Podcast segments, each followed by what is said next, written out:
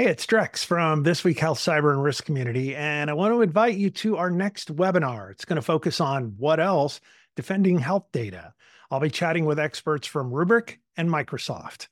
Register right now at thisweekhealth.com slash Rubrik webinar. That's all one string, R-U-B-R-I-K webinar, thisweekhealth.com slash Rubrik webinar. See you online soon.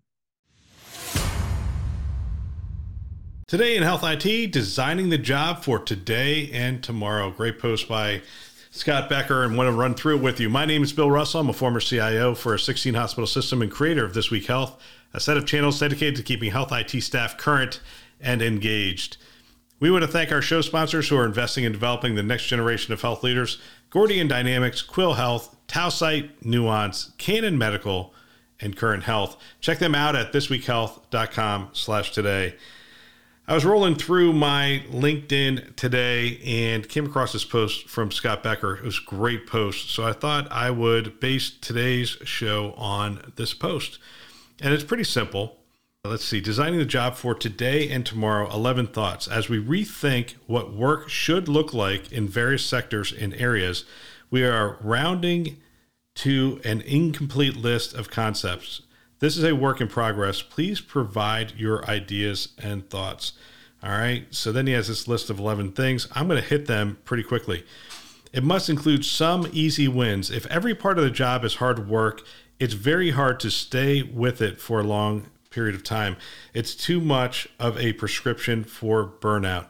There has to be easy, measurable wins from time to time, and people have to be able to see those wins. All right. So, easy wins, part of the first thing. Number two, bosses and leaders must take away friction points and hurdles to completing the job wherever possible.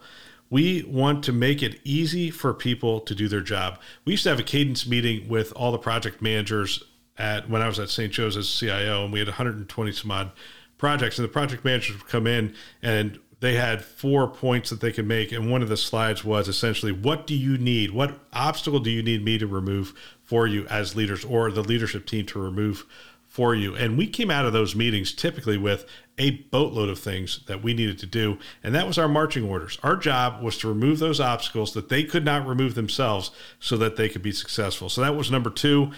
The results of one's work should be fairly apparent. And that's along the lines of what I was saying before. When people are successful in performing their work, doing their job effectively, they should be able to see the results of their work. And if not, you need to make it so that they can see a scoreboard. There needs to be a scoreboard of some kind to know how they're doing. Number four, performance should be wherever possible based on did the person do their work and their results and not based on the hours or excessive oversight. The quantity and quality of work required must be rational both to the person who is doing the job and to the needs of the company and its customers, which I think is self explanatory. I, I, don't really need to go into this too much, but you know the the it should be about the work that they're doing not the number of hours not when you see their car in the parking lot and those kinds of things. Number five there should be an opportunity to pursue different challenges and opportunities within the job.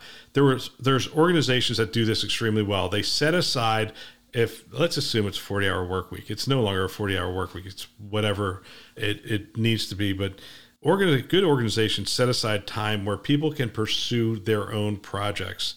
And that's important because it's it's in that space where creativity happens and solutions are developed number six coupled with number five and number one the job can't be so all consuming that there is not energy left to pursue different challenges and opportunities within the job Okay. So you can't drain people and then say, hey, but we're giving you extra hours to do some really cool creative work. The, the, the work cannot be that draining. Number seven, the job must include some flexibility. If there are quotas and other requirements, there must be room for them to be missed periodically or time to take breaks. And I think that's important to communicate to your team that you don't expect perfection. You don't expect perfection from yourself. Hopefully, you don't. And you shouldn't expect perfection from your team. There should be an allowance for missing uh, deadlines, missing some things. Granted, we are running healthcare organizations and we are required to meet certain objectives and those kind of things, but perfection is not our our goal. Better is. We're getting better every day. We're getting we're we're pursuing perfection through getting better on an incremental basis. Number eight, there should be room for growth and opportunities and reward where a person exceeds the core job. Absolutely. Number nine, there must be pathways for growth and promotion, and people need to see those pathways. One of the things I find as I do surveys of organizations, and I do a handful of them every year, where I talk to the teams within healthcare. And what I find is people don't know what the next step is for them or even what is available to them within the health system. They're just looking at a job board and then potentially a job board comes up. That shouldn't be what's going on.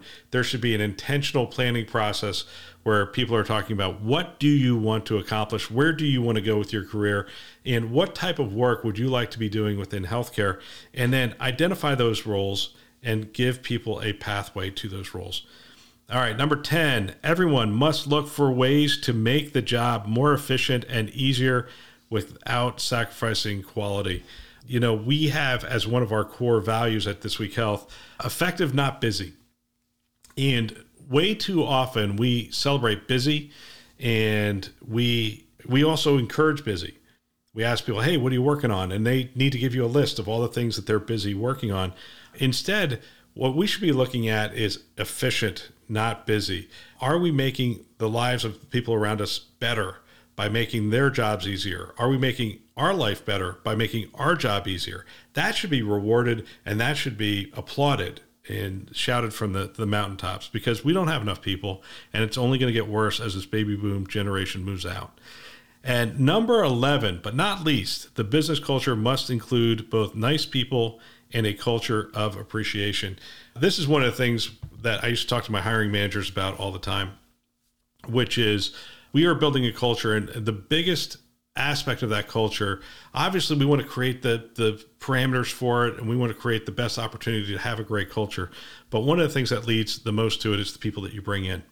People bring culture with them. They bring their their biases they bring their their their work ethic they bring their approach to personal interactions and those kind of things. That they bring that in and so that's important in the hiring process to identify people that are going to, going to be a good cultural fit i've recently we added about four people to this week health and every person that has been brought on i think the number one quality we're looking for is a good cultural fit now we're a very small organization so it is really critical to get this right you know, on the outset to bring people in that add to the culture, not take away from the culture.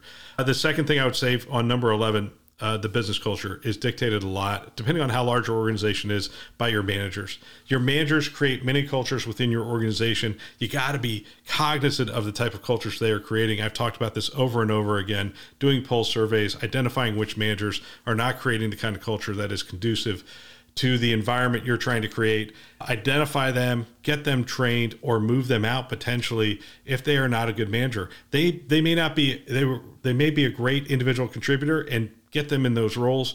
They may not be a good manager. You, you know, sometimes that happens. So it's your job as the overall leader to identify that and to make sure that you are stewarding the culture.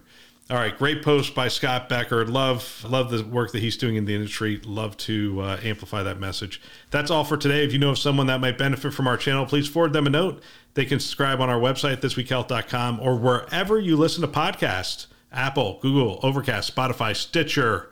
You get the picture. We are everywhere. We want to thank our channel sponsors who are investing in our mission to develop the next generation of health leaders Gordian Dynamics, Quill Health, Tausight, Nuance, Canon Medical, and Current Health. Check them out at thisweekhealth.com slash today. Thanks for listening. That's all for now.